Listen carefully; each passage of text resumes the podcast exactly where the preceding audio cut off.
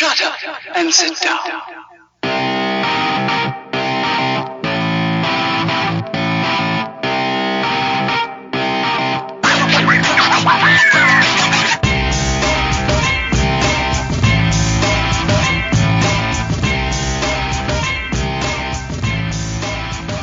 Hello and welcome to the season finale of Futures Focus, a podcast brought to you by Prospects 1500. We are all done with another season, the 2022 season. My name Alex Sanchez, of course. David Gasper joining us here. Uh, what a run, huh? What a run we've had this year. Uh, Oh yeah. uh, You know, how do we how do you even begin to describe what we've gone through this year? I don't know. It has been it has been a roller coaster. Some guys doing as expected, some guys not. Yep. Julio Rodriguez doing Julio Rodriguez things. It's like okay, yeah, that makes sense. Spencer Torkelson and, and guys like that all of a sudden not. So some ups, some downs, and some crazy moments along the way as always. Yeah, so as I mentioned, this will be our last episode for the season. We're going to go ahead and uh, go into hibernation mode as does the baseball world after the World Series, which is, uh, you know, coming up here. We got the playoffs starting up in about a week. Uh, your Brewers still technically in it, I guess. Yeah, they're hanging around. They're trying not to be in it, but the Phillies are, you know, it's like an I got it, you take it. I don't want it, you take it. I don't want it, you take it. I mean, neither of these two teams really seems to want that wild card spot. Yeah, and it's that that, that beloved third wild card spot. Awesome. Um, but yeah, it's uh, that trade. That trade will go down in infamy. I mean, we we'll talk about that that Brewers trade for it. We've talked about it on on nauseum here for you know a while. I know I certainly have. yeah, it, it's a it's so easy to talk about. That's the, the crazy part. But alas, uh, I'm watching. I'm see- here uh, with my Braves and Mets with like a little mini playoff of sorts as well. It's got that atmosphere. Just saw back-to-back home runs from Austin Riley and uh, my MVP for 2022, Matt Olson. Um, of course, I'm referring to the predictions that you and I had here. Um, I had Hmm. uh, I have those written down here. So we're going to actually go over the predictions that we made at the beginning of the season. Um, and we're just going to chat it up and see where it takes us. Have some fun. It's the last episode. There's really nothing more to say. I, you know, if you're not in the playoffs of your dynasty leagues, you probably have stopped paying attention. Um, you're listening to this podcast right now. I appreciate you in you know October listening to this. Uh, It's been awesome, good following. So it, you've probably listened to some other episodes. So again, thank you for all of that. But let's just have some fun, shall we, David? Let's uh, let's talk about our predictions. Let's do it. Do you remember any of them? Not a single one. Well, of course, we predicted the division winners and World Series winners and all of that stuff. So some real baseball stuff here.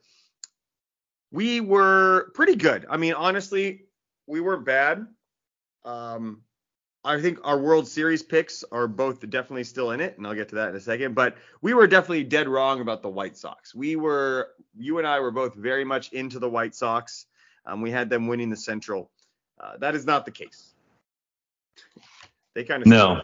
what happened to the Red, uh, the White Sox? What happened to all the teams? Three words. Tony La Russa. You're not wrong. You're not wrong.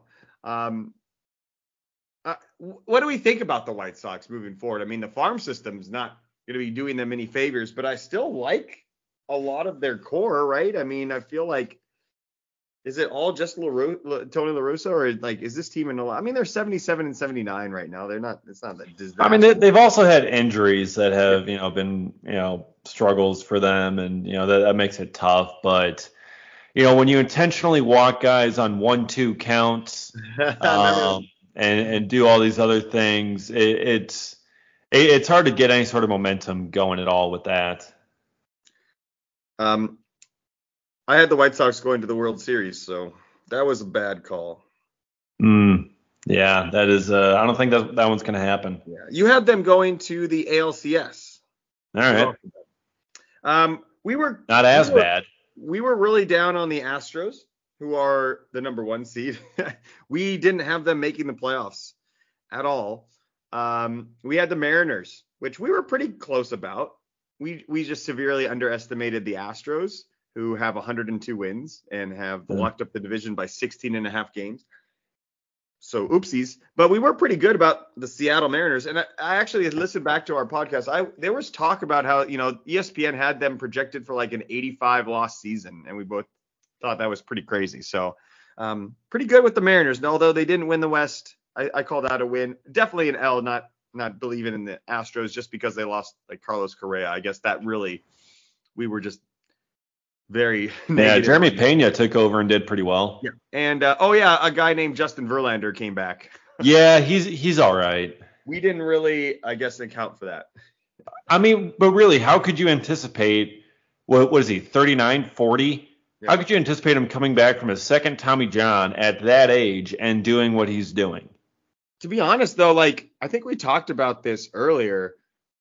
The uh, John, somebody was talking about this on air about how if you're young and have Tommy John surgery, that the chances of getting to the big leagues and being successful is, is quite scary. But when you're an established major major league pitcher for years and years, coming back to your former self is pretty actually consistently great. I mean, John Smoltz is a great example of that. Justin Verlander, these guys getting it late in their careers. Um, doesn't I mean, Verlander is like an all-time talent too, just naturally. I mean, the the things that he's been able to do in his career. I mean, maintaining his his high velocity as a starter for so many years and, and so deep into his career. Um, he's he's a freak of nature, Yeah. essentially. I mean, that, that's what Justin Verlander has been his entire career. So, you know, the fact that he's doing this, you know, after Tommy John surgery at such a late age, um, for a playing career, that's, you know, it's not totally unbelievable, but it's still remarkable, and, and it's hard Oh, to yeah. expect that, even from someone as naturally talented as Verlander. Yeah, and I guess my point is, yeah, you're absolutely right. He's extremely old, but I don't think like, you know, 31 year olds, 32 year olds that have shown a big track record. Like, let's say Gerrit Cole gets Tommy John surgery, right? We can expect him to come back to being Gerrit Cole. I don't think. I, I think in my mind, I vi- viewed it as a, pretty high risk that he would never be back, but. Like you're going to get back to yourself, and Gerrit Cole's normal self is excellent. So I think that's just kind of a lesson to remember that don't don't let Tommy John scare you away from guys in, in Dynasty at the very least. Now, uh, the East. You did much better in the East. I had the Red Sox winning the East. They're in last place right now. Yeah, that didn't work. No, but 75 and 81. Just uh, that division is tough. that division is tough. You had the Rays winning the division. Um, they're sitting in third place. So Yeah. we did not see the Yankees coming. We we both thought that they were they got worse. Um, but then Aaron Judge went ballistic and they are 96 and 59. So um, you actually didn't have the Yankees making the playoffs. I I did have them sneaking into the wild card. So Mhm. win for me there after the big L with the Red Sox. Uh, your wild card teams are the Angels, the Twins, Nope. and the Blue Jays. Nope, and yes. Uh, yeah, Angels. Oof, goodness gracious. But the Blue I- Jays, yeah, Blue Jays are a good call. Yeah. I mean, the Angels just. It's almost comical how much they continue to fall apart. I mean, Shohei Ohtani nearly had a no-hitter the other day and he's putting up stupid numbers, even better than last year. And still they can't go anywhere. Yeah. We, I, I'm gonna that I think I learned my lesson last year by not having them make the playoffs. That I'm I'm gonna make them make the playoffs before I ever predict them to like win a division or anything. Yeah. They're un, you cannot trust them. No. It's like Georgetown in the NCAA tournament. I just cannot trust them Sure. anymore. Interesting example, but yes, accurate. Do you do you fill out brackets, Alex? Sure, but I don't follow college basketball at all, and it it tends to be an awful experience. Yeah, one year I had Georgetown winning it all in my bracket. They were they were a two seed, and they lost in the first round to the 15 seed Florida Gulf Coast. Remember that? Yes. Ever since then, I have never picked them to win a single March Madness game ever again. Yeah, and you're probably accurate that way, right? We gotta Yeah. we have to let teams prove it to us. I'll believe it when I see it. Which is maybe why we shouldn't have picked the Mariners to overcome the Astros, right? Yeah, maybe. So um, anyway, uh, long story short here, you had the Rays and the White Sox and the Rays going on to the World Series. I had the White Sox and the Blue Jays um, and the White Sox going on to the World Series. Our National League East was a little bit better. Um, we did not have the Mets anywhere, and they're obviously right in the thick of things here. So we we kind of had oversight there. We had the Braves winning the East, which I don't think is crazy. I mean, 97 and 59 for them certainly still can win the division. We did have both. Uh, the we both had the Brewers winning the division. So Yeah. that did not happen. But Yeah, you know, no, 83 and 73. Just you know what, the trade and the injuries, I guess. You know, just injuries that kept some of the the key starters out for extended periods of time. Um, and then Yelich still not going back to what we thought he could be. You know, we, we there was hope at the beginning of the year. You know, with There Yelich. was, there was, and their, their rotation has taken a bit of a step back, and then they just completely massacred the chemistry of the team at the trade deadline, and um, yeah, it's been a it's been a rough go the last uh, two months or so in in Brewers land over here. I'm not gonna lie, um, they were right there. I mean, they, they had a four game lead heading into the trade deadline, and just it That's- slipped away so fast. I didn't realize that. That isn't. That's astonishing. I mean, it's not. There's been obviously worse collapse than that, and they still could make the playoffs and win the World Series, and it would all be fine, right? Which is because the Phillies are collapsing. yeah, but uh, that's yeah, not not what you want to see as you head into the playoffs. Um, now we were we were obviously a little wrong on that one as the Cardinals have clinched the Central. We were good about the Dodgers. Uh, we still believed in the Giants, and I, I don't know why I did that. I, I knew that they had overachieved. I should have just not believed in them um, in retrospect. But we had the Giants making the playoffs, the Padres making the playoffs, and then you had the Phillies making the playoffs. Um, and I almost did, but I instead put the Cardinals in to make the playoffs. So I think if we combine our predictions, we did pretty well in the NL. Yeah, wasn't bad. And um, you have the Brewers going to the NLCS to face the Dodgers. Um, and then you have the, uh, and I had the Dodgers going all the way to the World Series and winning it, and you have the Rays winning the World Series. So those are still in play. yeah. Still in play. All right, MVPs, Cy Youngs, and Rookie of the Years. Uh, they, these aren't awful either. Um, let me let me pull up. You know, I mean, okay, so I had Matt Olson and Rafael Devers as MVP candidates. Yeah, they're not going to win, obviously, but Right. Devers, Devers had a, a good year, and Olson's had a, a pretty decent year. Um, you had Vladdy and Soto um, as your MVPs, and again, I don't think we're wrong on any of the. I think so, like Soto is so interesting. What's happening to him? Yeah. And he even got traded. I guess it would be hard to win an MVP when you got traded, but strange year for him. Um, I, I don't think those are L's too much. Um, Judge obviously coming out of uh, and going crazy, and then even in the the NL, it's still like, I guess it's Jordan perhaps. It's, there's no clear cut, just obvious MVP. So Yeah, our- I don't even know who would win MVP in the NL right now. Yeah, I, I was looking. I mean, if you if you want to, I mean, Jordan's had a great year. Jord- Yordan Alvarez? Yeah. Oh, Isn't he with the Astros? Uh, yeah. So he can't. Astros haven't been in the National League for a decade, man. You're right. Let's look it up then. Um, MLB WAR. Um, I know. I that, that was. Remember, they were in the NL, so that's where my brain was at. Uh, oh, Aaron, the the Cardinals brothers over there, Arenado and Goldschmidt would be the two leading candidates, I'd imagine. Um, but yeah, I mean, there's not a clear cut obvious. It's going to be one of those two, probably Goldschmidt. Probably gets his MVP. 7.4 WAR. Hey, um, anyway, our, our Cy Youngs are pretty close too. I think that, um, you know, I had Walker Buehler and he got hurt, so that that kind of sucks. He was not having a great year either. Cole, honestly, I mean, you could make an argument for Cole to win the Cy Young in the AL. It's not crazy. You had Robbie Ray and Corbin Burnes. Um, Yeah. Either will win the Cy Young, but No, Sandy Alcantara. Well, as we're as we're recording this here, it is Corbin Burnes versus Sandy Alcantara uh, as the pitching matchup here tonight. So Yeah, that is that is a good one, but it it's going to be Alcantara by Yeah, by a that- mile. That one's an easy one. Um, and then in the- Verlander. yeah, in the AL, like Dylan Cease is probably the favorite, but you know the strikeouts that Cole Over put up- Verlander?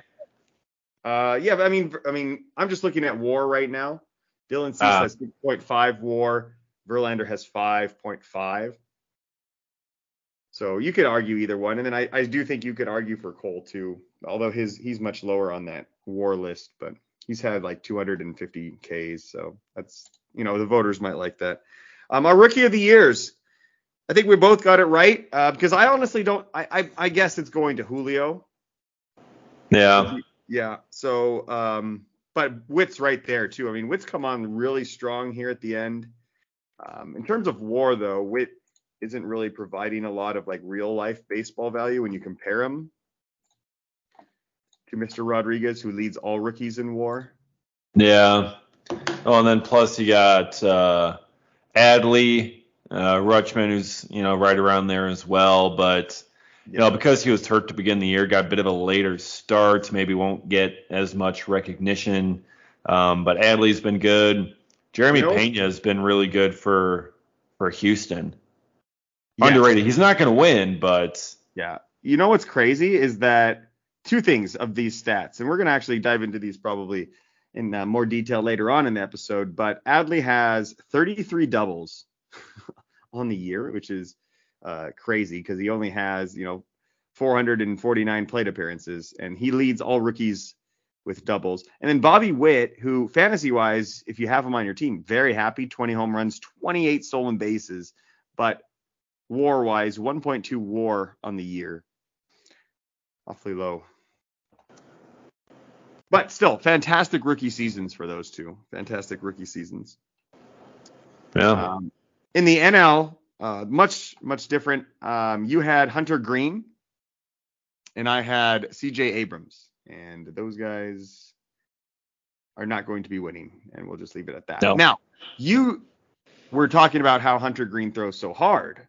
yes. And you know who else throws hard? That's a rookie that could win Rookie of the Year. You you just got the name wrong. Um, Spencer Strider, of course, Ah, yes.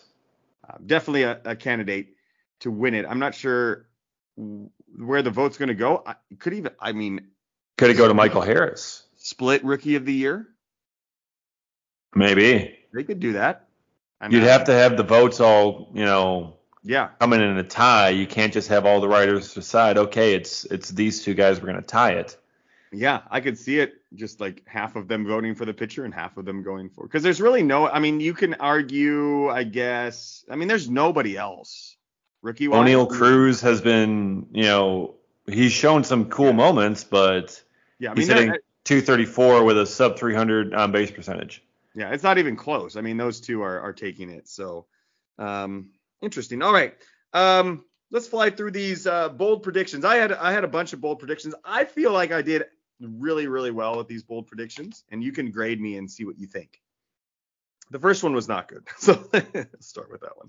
Um, I, I had said Brayan Rocchio would be uh, up and play 100 games on the season. That did not happen, so that's Hmm. enough. Um, he's actually been a little bit lower than I would have hoped. But uh, I did say Anthony Volpe would have a, uh, a disappointing season, and he was doing that for a long, long time. But then he wasn't anymore. All of a sudden, he figured it out. yeah, and um, you know, 20 home runs, 50. He's gonna have uh, 48 stolen bases. it's pretty good, but not the average though. 250 in Double A, and that was after a very very slow start, and then 229 in Triple A to finish off the year. I, I don't know. I think it's. Uh, People were thinking a little. Think people were thinking he was going to be up, you know, this year. Yeah. So I feel like I got that one pretty good. Still, I, I said he'd be a top 50, 60 prospect. And he's, I think he's still, a, what do you think, top five prospect? Yeah. Around there. Definitely not in the 50s, though. No. no. Um, I did say Michael Harris would be up by the mid-season mark, and uh, said one of Adam Duvall Maurice, uh, Marcell Ozuna or Eddie Rosario would fall on their fla- face. Um, and turns out all three of them have fallen on their face. So yeah, Harrison got or Harris got up very very early, and obviously the rest is history. So that's an A plus win. Um, I did say one of Bryson Stott or Jeremy Pena would be out of a job by May. I believe that'd be Stott. And that was Stott. And we both agreed that it was probably going to be Stott. Um, and as Pena has been really good, although he struggled at the end of the year here, Pena's kind of final line's not going to look as good as he probably was for the majority of the year. Um, and Stott actually has sort of figured things out you take a look, like their stats aren't too far apart. Stott's going to end up with an ugly 225 batting average, but nine home runs and 54 RBIs, nine stolen bases. Certainly a, not the end of Bryson Stott, right? There's still a lot of a lot of stuff, but he did go back down to the minors, and so uh, clearly called that. And then when we take a look at Jeremy Pena, 249 batting average with 20 home runs, 11 stolen bases. So they're not as far apart as you might think. I think Pena passes the eye test a lot more though, is the thing. Oh yeah, yeah. He he's been able to to fill in pretty well in the absence of Correa, um, just kind of take over. And you know, while it may not be putting up you know too ridiculous of of numbers, um, it's still you know it's still been solid overall. 20 doubles, 20 homers. You know, you'll uh you'll take that. Yeah, with great defense too. I mean, we yes. can't forget that part at a premium position. Um, I also was not in very much on Jasson Dominguez. I said he'd hit 220. Um, turns out Jasson Dominguez is uh, sort of ascending here. I think we're all kind of getting back on board the fact that he is a you know a major league caliber player, the superstar that he was touted out to be. Probably not, but still pretty darn good when you remember he's still only 19 years old. He's already up to Double A uh, to end out the year. not eye popping numbers, but certainly yeah. for a 19 year old, pretty darn good. So I, will take the L on that. Yeah, Jackson Chourio reached it as an 18 year old, but you know, just saying. yeah. So uh, eh, you know, that to say who would you rather have? It's a, I mean, I think everybody in the dynasty Chourio. world yeah. would, would, say the same thing now, which you know a year ago you could never even imagine. So no. things change. Uh, I mentioned that Everson Pereira would be the minor league home run leader not true. Nope. Um, does end up with what 14 plus 2 is 16 home runs. Not too bad. Um, actually don't have the minor league home run leader. The minor league home run leader is hold on a second, I have it right here. Moises Gomez. Oh, yeah, the former Ray, former Cardinal. 39. 39. Yeah, they didn't call him up. He's a Cardinal now, right? Um, I believe I'm just pulling up Sam Dykstra's Twitter feed here, and it says Moises Gomez. Gomez is a Cardinal, former Ray. So yeah, not not bring him up. Pretty pretty interesting. That's a that's a bunch of home runs that you're not getting any major league value for, but they won the division, so I guess it's not too bad. So Everson is certainly not a, a, great one. I had said Kevin Al- uh, Alcantara of the Cubs would be a top 10 consensus prospect. When we look at Kevin Alcantara, I feel like a lot of people are still sleeping on this guy. And when I had said that he'd be that high, you kind of gave me a, a sound that it was like, whoa, no way type of thing. But I'm not seeing Kevin Alcantara too high on lists, but 14 home runs, 15 stolen bases as a 19 year old in, in A ball 269, 357 on base percentage. Not bad. No, not top top prospect, but certainly somebody that passes the eye test much like Jeremy Pena does, and I think the results will follow soon. So definitely a buy low candidate for me. And just a few more here. Um, actually, let's switch over to some of yours. See how, how you think you did. You mentioned that Ethan Small, Garrett Mitchell, and Brice Turang would all make their debuts this year.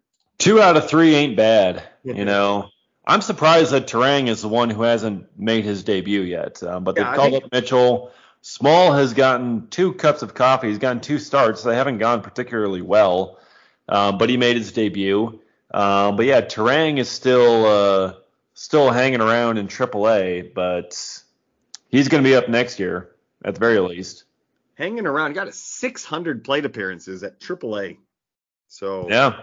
He's hitting really cool, like what, 290? Yeah, 286, 34 stolen bases, and 13 home runs. Certainly, if you're going to call up Garrett Mitchell, I don't see why you, you couldn't call up Turang either. Two words, Willy Adames. You can't find a spot for Turang. I mean, they probably should. I mean, Kolten Wong's been playing better as of late. Um, I, I think they should find a spot for Turang, but there have been several several questionable player personnel decisions made by the Brewers front office in the last two months or so. So, you know, it, it's hard to really kind of know what they're thinking or what they're doing. Sure. And it's not like Turang was forcing the issue with those stats. So, yeah, like you said. And his power came on late. I mean, he wasn't hitting for much power early on in the season, but starting in August and then in September, he really started hitting the home runs um, and, and tacking those on. So, and now yeah, Garrett it's just- Mitchell was the one that we you were probably the least confident about when you made that prediction, and yet he does he does make his debut. What have you thought about Mitchell so far? I know he's kind of turned it on lately, had a big you know, kind of a, a struggle there, up to 286 on the in the time. You probably seen more of him than any of us listening. So, what are your thoughts? Yeah, he's he's as electric as advertised, man. I mean, his his speed, his ability to to beat out infield hits and and take the extra base and steal bases and things like that in his defense and center field. I mean, it definitely passes the eye test there. He's struggling a little bit with strikeouts um, early on here, uh, but I think you know I, I think he probably should have had a little bit more time in AAA uh, to to work on that. But you know he's come up and he's been able to to perform, um, and that's you know that, that that's certainly been good to see, especially going into next year. That will give him a leg up on on securing a job and getting this experience now, so we can figure out that strikeout problem heading into next year. Now, your other prediction, I, I would definitely give you a win for that because you know, Turang should have been up in a, in a lot of scenarios, and and the one that you were really right about was Garrett Mitchell. Um, but your other one, you did say Julio Rodriguez would struggle in his Initially, initially. yes, and Did you Really? like first couple of games then, or the because that's about all he struggled. I mean, he struggled through the first month. At the end of April, he was hitting 205, 284, 260 with a 544 OPS. I would count that as struggling for Julio Rodriguez. Okay. So he okay. struggled I, I initially. That, that you would you kind of meant the whole year. I, that's how I took it. Well, I'm taking it now as he was struggling the first month. Now, do you remember this when he was getting called third strikes on like this egregious pace and The- dude, the same thing's been happening to Garrett Mitchell too, to be honest. it's crazy. Like, I, but, I feel uh, like it's just something for rookies that, that umpires have. But yeah, um, but yeah, no, I mean he struggled initially that first month and then turned it on afterwards, and uh, he's been just fine ever since.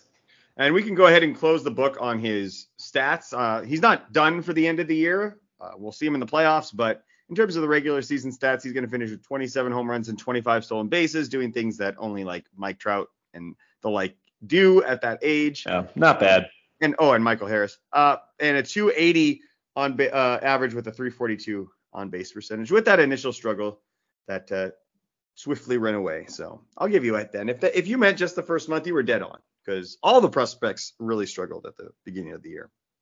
Yeah, Nobody came out of the, the guns blazing except Michael Harris. of course. um, couple other ones here. Um, these ones I feel like are big wins.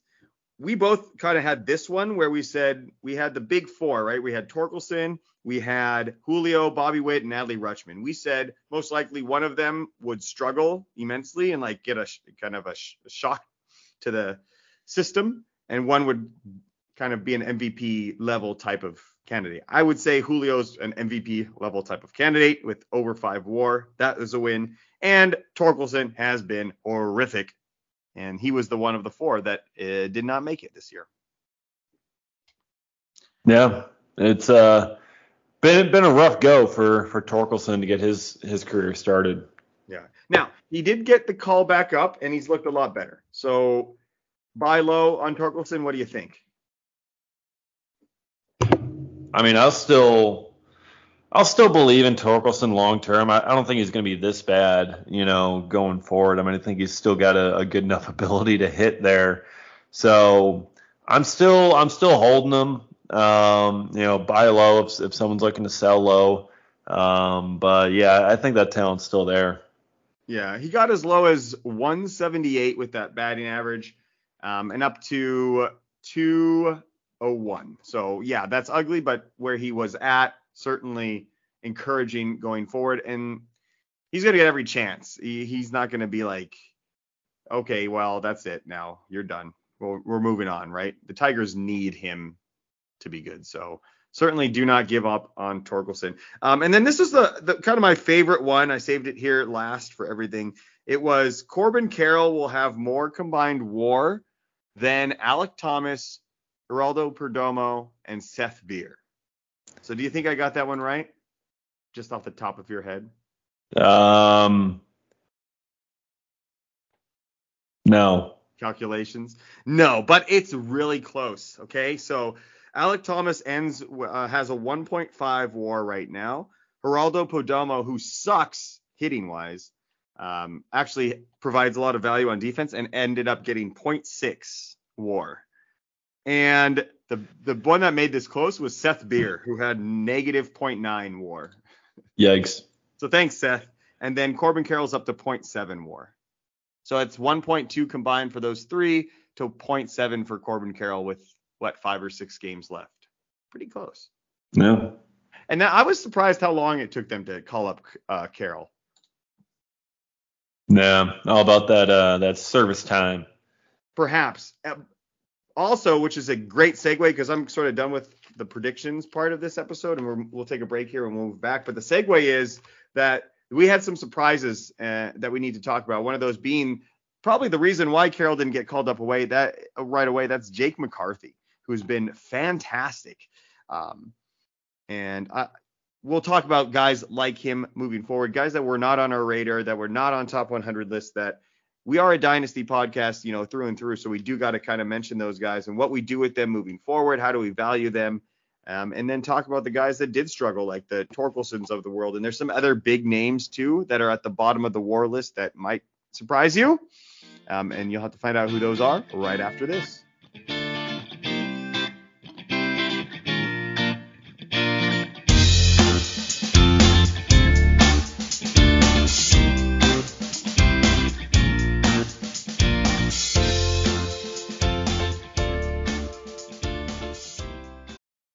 Ready? Showtime. On May 3rd, summer starts with The Fall Guy. Let's do it later. Let's drink a spicy margarita. Make some bad decisions. Yes. Audiences are falling in love with the most entertaining film of the year. Fall Guy. Fall Guy. Fall Guy. That's what the poster said. See Ryan Gosling and Emily Blunt in the movie critics say exists to make you happy. Trying to make it out? Nope. Because I don't either. It's not what I'm into right now. What are you into? Talking. Yeah. the Fall Guy. Only in theaters May 3rd. Rated PG-13.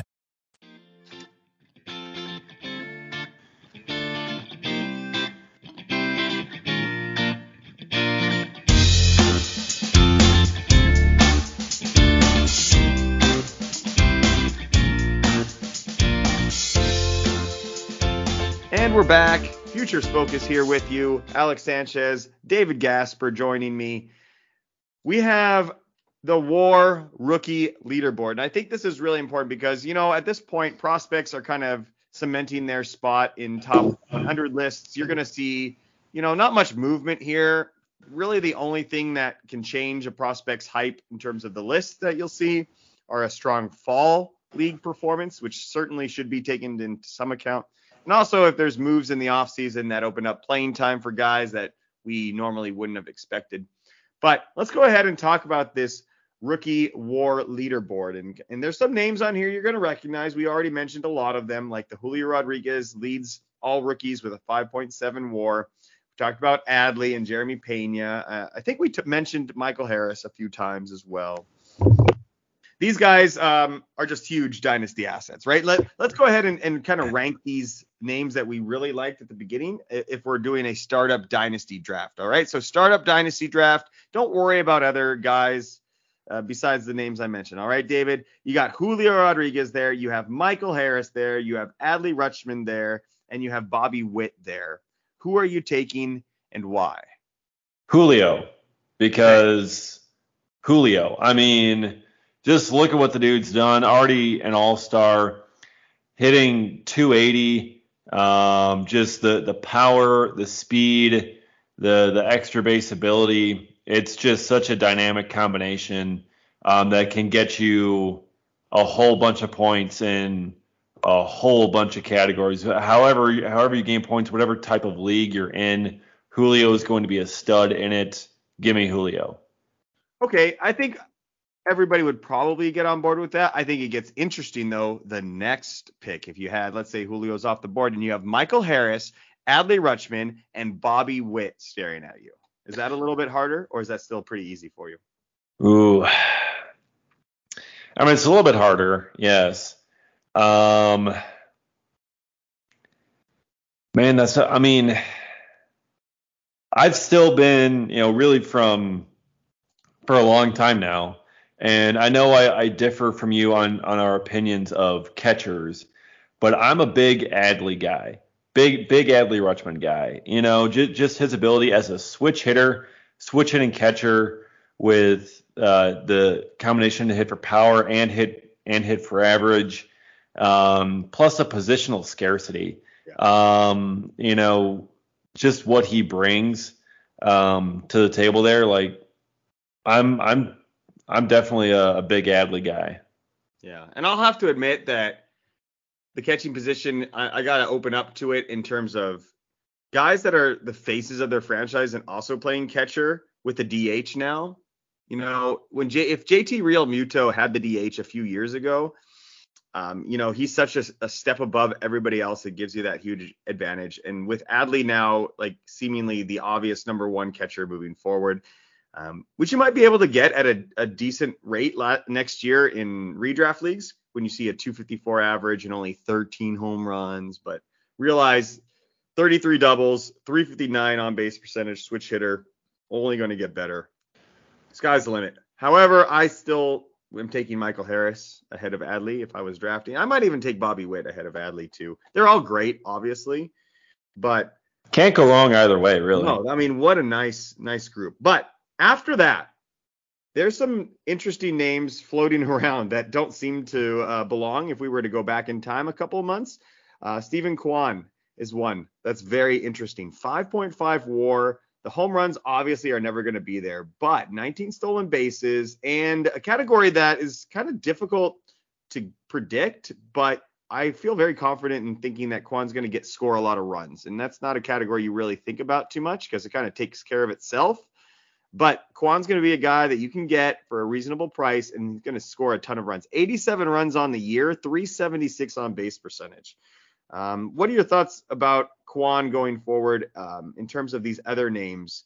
Uh, you know, is he a guy that you're just going to one hit wonder type of thing, or are you getting sustainable vibes with him? No, I think his hitting ability is is sustainable. I mean, I remember when he first exploded onto the scene at the beginning of the season and how you know he was just um you know hitting and such an incredibly high average. It's like oh he's going to he's going to fall back down. And you know he did for a little bit but he's been able to bounce back and maintain that 300 average over the course of a whole season. So i mean he's someone with just his pure hitting ability. I mean he walks more than he strikes out. You don't see that very often. He's only got 56 strikeouts in 616 plate appearances Think about that. You don't see that no. very often. You don't see such a low strikeout rate in today's game. So for him, the way he puts contact on the ball, I mean, I think it can be something like Luis Arraez, um, where he's just battling for for batting championships, you know, batting titles every single year um, going forward. I think he'd be that kind of guy. Is he gonna is he gonna bring the home run pop? Probably not. But a leadoff hitter that hits a lot, that gets on base, that can steal bases, score runs. That that has plenty of value. Yeah, Michael Brantley with a little bit more speed. You know, that's a very good fantasy asset that you don't have to worry about, and that's nice to have at, at you know he's 24 years old. Now, when you mentioned strikeout versus walk ratio, as a rookie, I feel like that's a very very good barometer Um, and, and there is some some that are concerning. We could talk about the ones that are concerning, but the ones that are very healthy, um, Vinnie Pasquantino, 33 strikeouts to 32 walks. That's a really good ratio too. And now you're getting power involved as well. And remember, he kind of came up and, and struggled initially too with the counting stats, but up to 284 now with nine home runs, 24 RBIs. This is a really, really good hitter um, that y- you can't forget about. And if playing a full season, you extrapolate those numbers, you're getting a really consistent production from a very, very young player at 24 years old. Um, another one that's is very encouraging. Um, which one was it? Was uh, Gunnar Henderson actually too? Uh, we can't forget about him, a very highly ranked prospect. 26 strikeouts to 12 walks, pretty, pretty not as great of a ratio as what we were talking about. But um, what do you think about Vinnie Pasquantino, Gunnar Henderson going forward? What do you think they're capable of doing in a full season next year for you? Yeah, I'm really excited for for Gunnar Henderson there in, in Baltimore, and you know I think the Orioles are going to be are building quite the quite the team there with a full season next year of Adley and, and Gunnar. Um, and then they're going to have Grayrod coming up at some point here and and dominating that rotation. So um, I really like what what Gunnar's done. I think I think he's the only one ranked above Jackson Chourio on Baseball America's list. Um, and he won Baseball America's Prospect of the Year award. So that says uh, quite a bit about his uh, his ability, his future. So you know, I'm a I'm a big fan of, of Gunnar Henderson. Um, you know, I think he'd be he's going to be a, a, great guy to have going forward.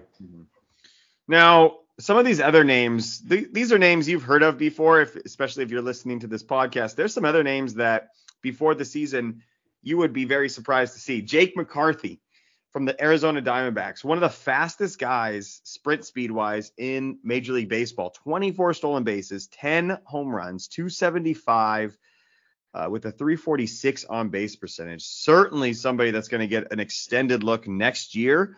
And that speed's not going anywhere at his age. It's only going to be better. Um, really, really like Jake McCarthy. That that outfield's going to be electric if you can get Thomas, Carroll, and MacArthur, uh, MacArthur, McCarthy out there. What an outfield for Arizona. And another guy that I know you don't want to talk about him as a Cardinal, but Brendan Donovan, I think we need to discuss as well because he came out of nowhere, only 25 years old. The power, not extremely great at five home runs on the year, but again, a healthy 69 strikeouts to 58 walks, 280, almost a 400 on base percentage. And uh, you got some of that Cardinals devil magic in there, which uh, you can talk about mm-hmm. a little bit. So, uh, t- two guys that really do surprise, and a third guy I'll throw in here as well. It's Oscar Gonzalez for the Guardians at 11 home runs, 287, no stolen bases here, and the on base percentage is not healthy like these other guys we've been mentioning. But of those three, who are you the most confident in sort of repeating, and and who are you? fading as a guy that, yeah, I don't see this continuing forward. That's, uh, by the way, Brandon Donovan, Jake McCarthy, Oscar Gonzalez. I'm gonna go with Donovan, um, just because it, I mean, as you mentioned, the Cardinal Devil Magic, they just always kind of seem to churn guys out out of nowhere. And you know, even though he's only got the five homers, he does have 20 doubles. Um, so he does have you know some power, some extra base hit ability, and again that strikeout to walk ratio. I mean, 58 walks, 69 strikeouts. Um, so he's putting the ball in play, making you know making contact. So you know, I think for him that that's going to be a, a, big sign going forward, and you know, you know, eventually I think some more of those doubles will turn into homers uh, as he as he gets older and matures, and and and the devil magic really starts to sink in. But Donovan is a guy that I, am looking at to to really repeat there. Yeah, I, I actually believe in all three of these guys, um, unless Donovan gets traded from the Cardinals to another team, in which team, uh, which t- I would drop him immediately because he'll become Colby Rasmus at that point. Otherwise, if he stays on the Cardinals, I agree with you. I think that plate discipline and those approach skills that he shows, those are, you know, 28, 29, 30 year old type of skills, which to get us a 25 year old do bode well for the future. Don't sleep on Jake McCarthy. Oscar Gonzalez, you know, is the guy that I feel like you're going to get what you get from him, and it's going to be good, but it's never going to be um, next level. Um, Riley Greene, we should probably mention as well, had a, a, you know 350 plate appearances, so we got to see a good look from him. Power didn't show up this year with five home runs, uh, 254 on base percentage, one stolen base. Slightly disappointing with Riley Greene. Uh, moving forward, you know, give me what you feel about, you know, Riley Greene versus Michael Harris, Riley Greene versus Bobby Witt, because at the beginning of the year you were taking Riley Greene over all of those guys. Well, besides maybe Bobby Witt, but even then you were thinking about it, I'd imagine. Um, and you as the collective you, not necessarily you, David. But um, now, as a with the season under belt, what do you think about Riley Greene? Um, I mean, I still like him. Um, you know, I think there's just kind of been that weird thing with uh, with Detroit this year. Um, you know, I think perhaps going into next year, like I'm, I'm still gonna still gonna hold on Riley Greene. I mean, the, I think next year with uh, the the new GM, the, the new front office, Scott Harris, now the the GM or, or president of baseball operations in Detroit. Uh, I think they're going to overhaul that development system and, and, maybe that you know coaching a little bit because I mean really for for the Tigers for a number of years a lot of their prospects have fizzled out because they haven't really been able to develop them properly. Um, so we've seen the issues with Greene and and Tork, you know, not really reaching their full potential um, and reaching the the height that they had. So and really with all of their pitchers over the past however many years. Um, so, you know, I think with that new group in there, I think they'll be able to to make some changes to to Riley Greene and help develop him and, and make sure that that power shows up and the the average ticks up and everything else. So I, am still I'm still believing in in Riley there. Um, I'm not sure if I'm taking him, you know, who I'm taking him over at all, but I'm I'm still a believer in Greene. What about Gunnar Henderson or Riley Greene? Let's give you that. Right now, probably Henderson. Okay. Yeah, I think I agree. I'm a little bit down on Riley. I was a little late to the party with Riley Greene, and then I did. I'm not gonna like pretend that I'm some. I was completely right in in seeing this struggle. I did go all in on him. I feel I I felt like I saw enough to say, okay, this guy's gonna be a superstar. So the jury the jury's still out on that, but I think you make some great points. Is that we can maybe throw away a lot of the stuff that happens here in Detroit and give them a, a fresh look next year. All right, let's move on over to the pitchers. The pitchers are interesting because there's some big names here. We got Nick Lodolo, we got Hunter Greene, and then we have some names that sort of come out of seemingly nowhere uh, with Spencer Strider. Um, and then if we, you know, go down the line a little bit, um, we have like Dylan Coleman and, uh, you know, Reid Detmers was a, a, name that was pretty good too. So I want to kind of go over these guys and see who you're confident in going forward. Um, it, let's just get this. I just want to see what you think about Spencer Strider. Um, would you take him over any of those names I mentioned in a dynasty league startup right now? Oh, we have to think. Okay, I don't even I, have to think, but that's fine. Yeah, I mean, yeah, I, I think at this point you got to go with Spencer Strider. Yeah, we're uh, looking at now. I'm not saying it's going to happen but the things that he's doing are generational types of things. He is literally the fastest pitcher to 200 strikeouts as a rookie, um, which is, you know, that's a generational type of thing. Now, the the the day and age we live in, the, the fact that you throw hard, the injury risk, all of that sort of stuff. But when you strike out 202 batters in 134 innings as a 23 year old, you, you got to jump on that. You know, if he's oh, available oh, and those other names are available, you just have to because the upside's too great. The downside, sure, but if we're talking pitchers, they all have downside, right? Yeah, they, they all have that injury risk, but yeah, but yeah. It's an incredible season for Spencer Strider, and I've seen a lot of his games. it's almost must-see television for me as a Braves fan. I mean, uh, every game you try to watch, of course, but when you see, oh, Strider's tonight, I, I'm definitely like adjusting my plans to watch him. It was it was an incredible run for him. But let's talk about the other guys. Nick Lodolo, also very impressive. 126 strikeouts in 98 innings. Certainly nothing to go by. I forgot to mention Joe Ryan as a name that um, was a very, very decent uh, rookie year here. 173 strikeouts with 167 uh, innings pitched. Yet Hunter Greene, the ERA is high, but you know, passes the eye test certainly. The strikeouts are there, 156 over 119. A lot of up and downs with Hunter Greene. George Kirby's another guy that has looked really, really solid.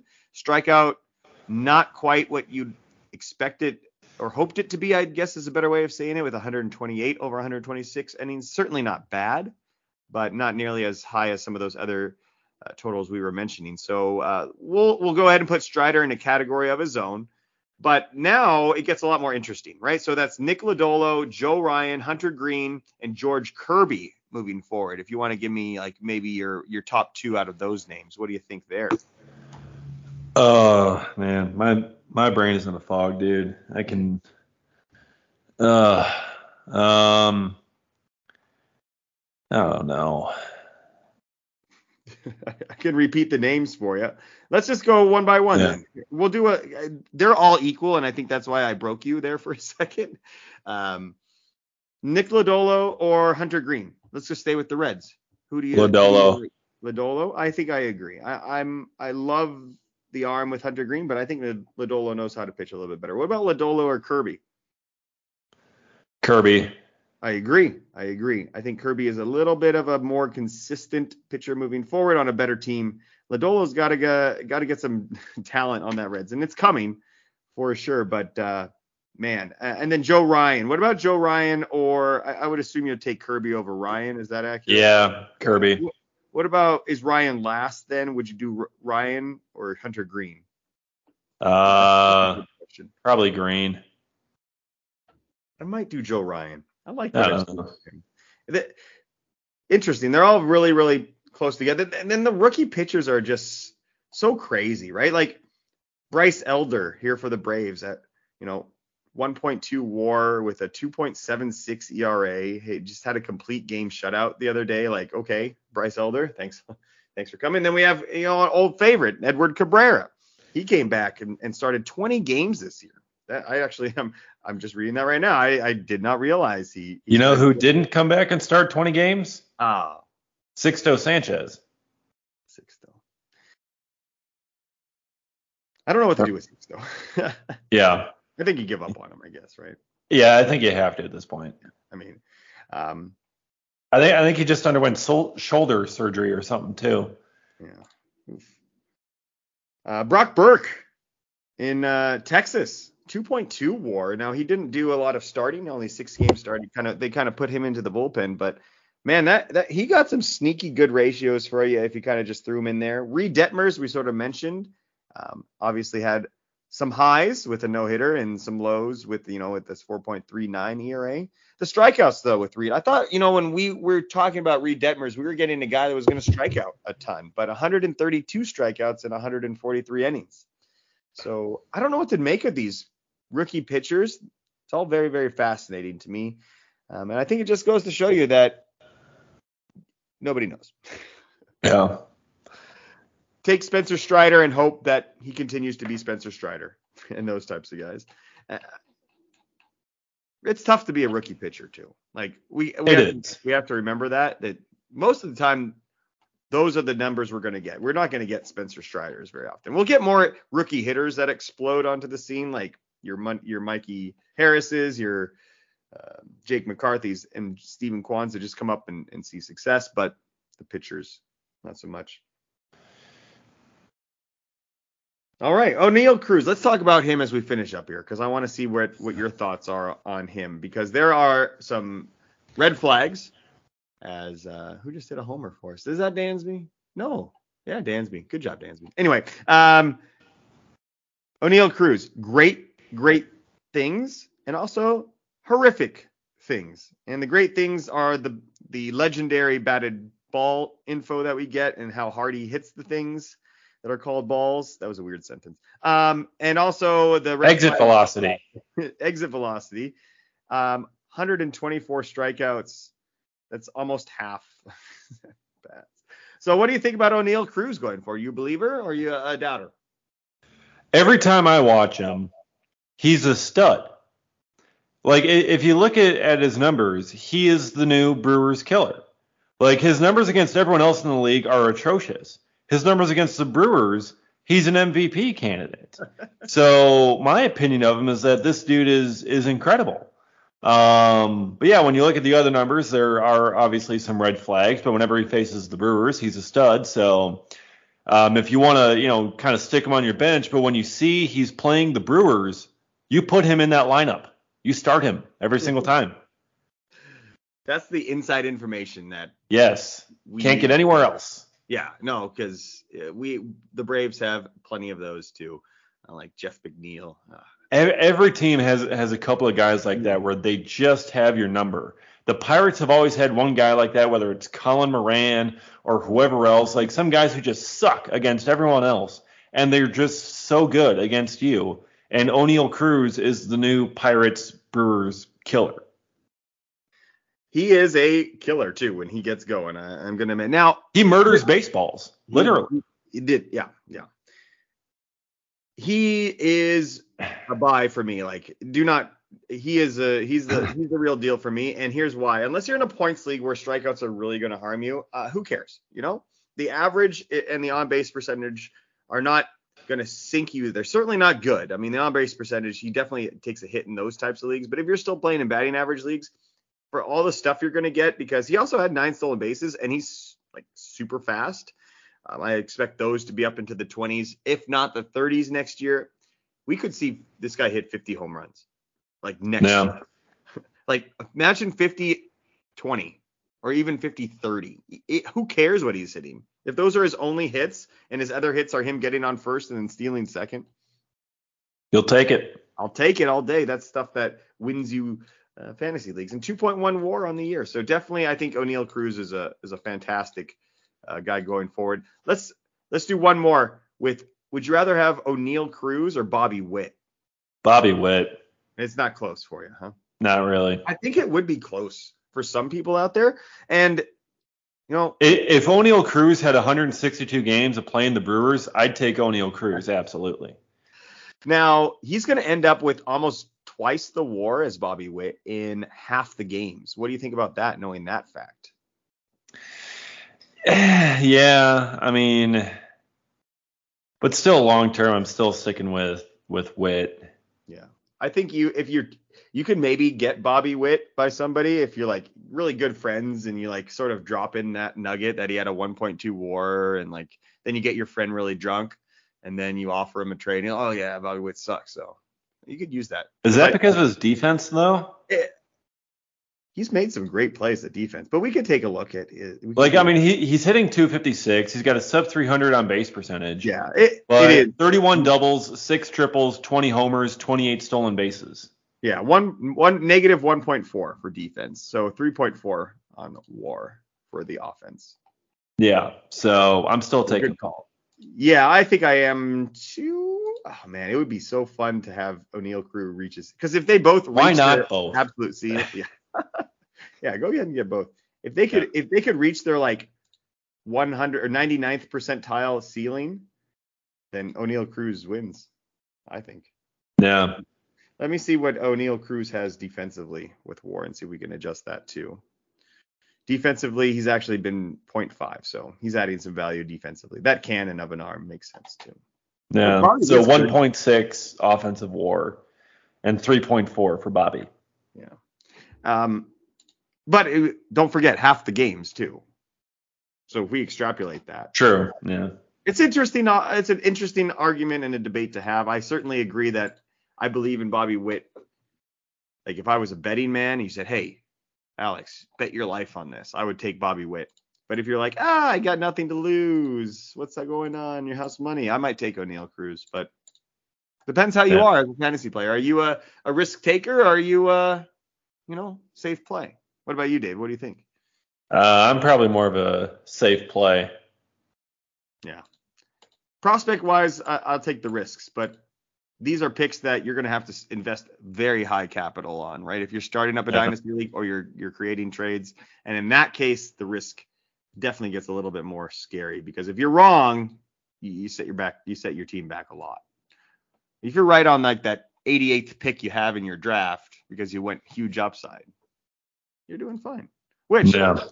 by the way, I'm in the championship for uh, our Zhao dynasty, so. that's Oh, yeah? sweet.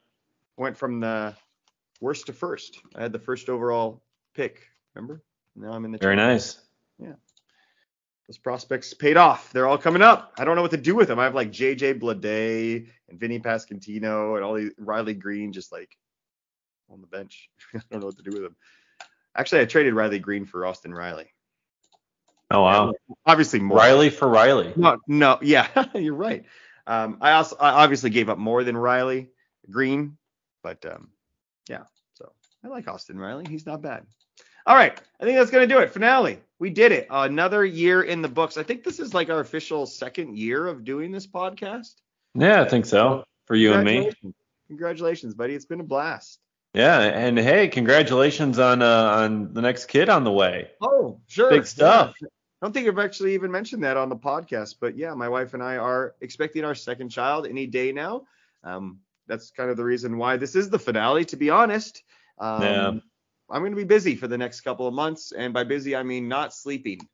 Um, yes. And then I don't think you want to hear me talk because I already don't make much sense a lot of the time. I think David, you'll agree with that.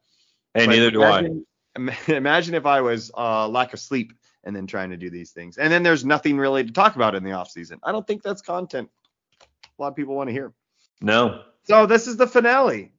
Cue the fireworks, cue the champagne, cue everything. But I do want to say thank you, number one, David, for being here with me um, for the, majority of our episodes. You've been a great co-host. Um, I'm hoping that you know we continue to do this in the future. So my thanks to you. My thanks to Scott Green as well for allowing us to do this. Kind of almost free range. He kind of he lets us do what we want to do most of the time.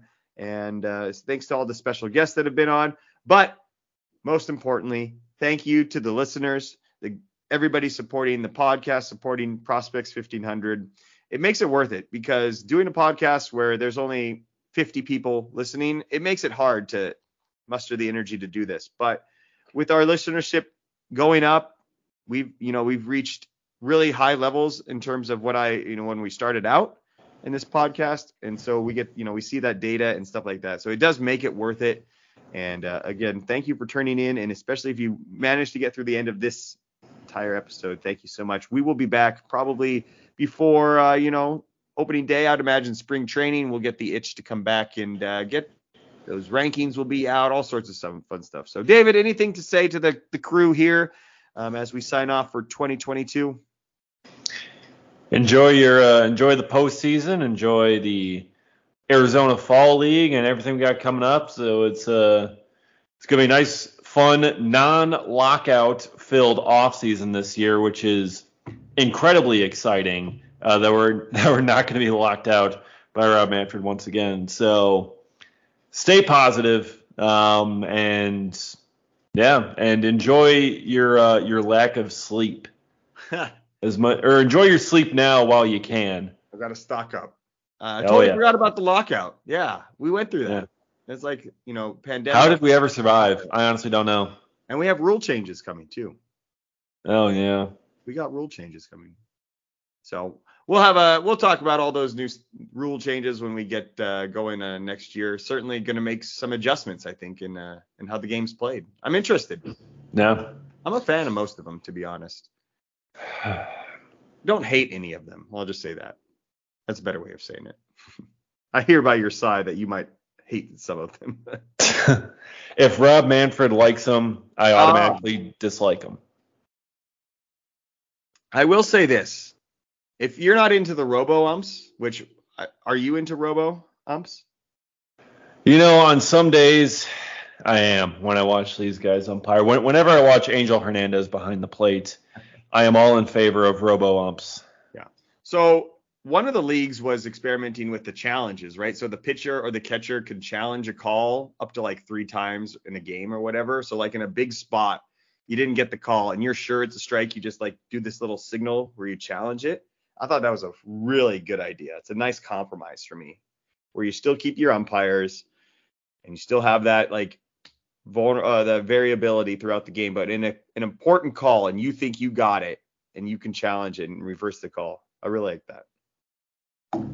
Yeah, yeah, that that should be. Uh, if they can bring that in to Major League Baseball, I think that would be that would be good.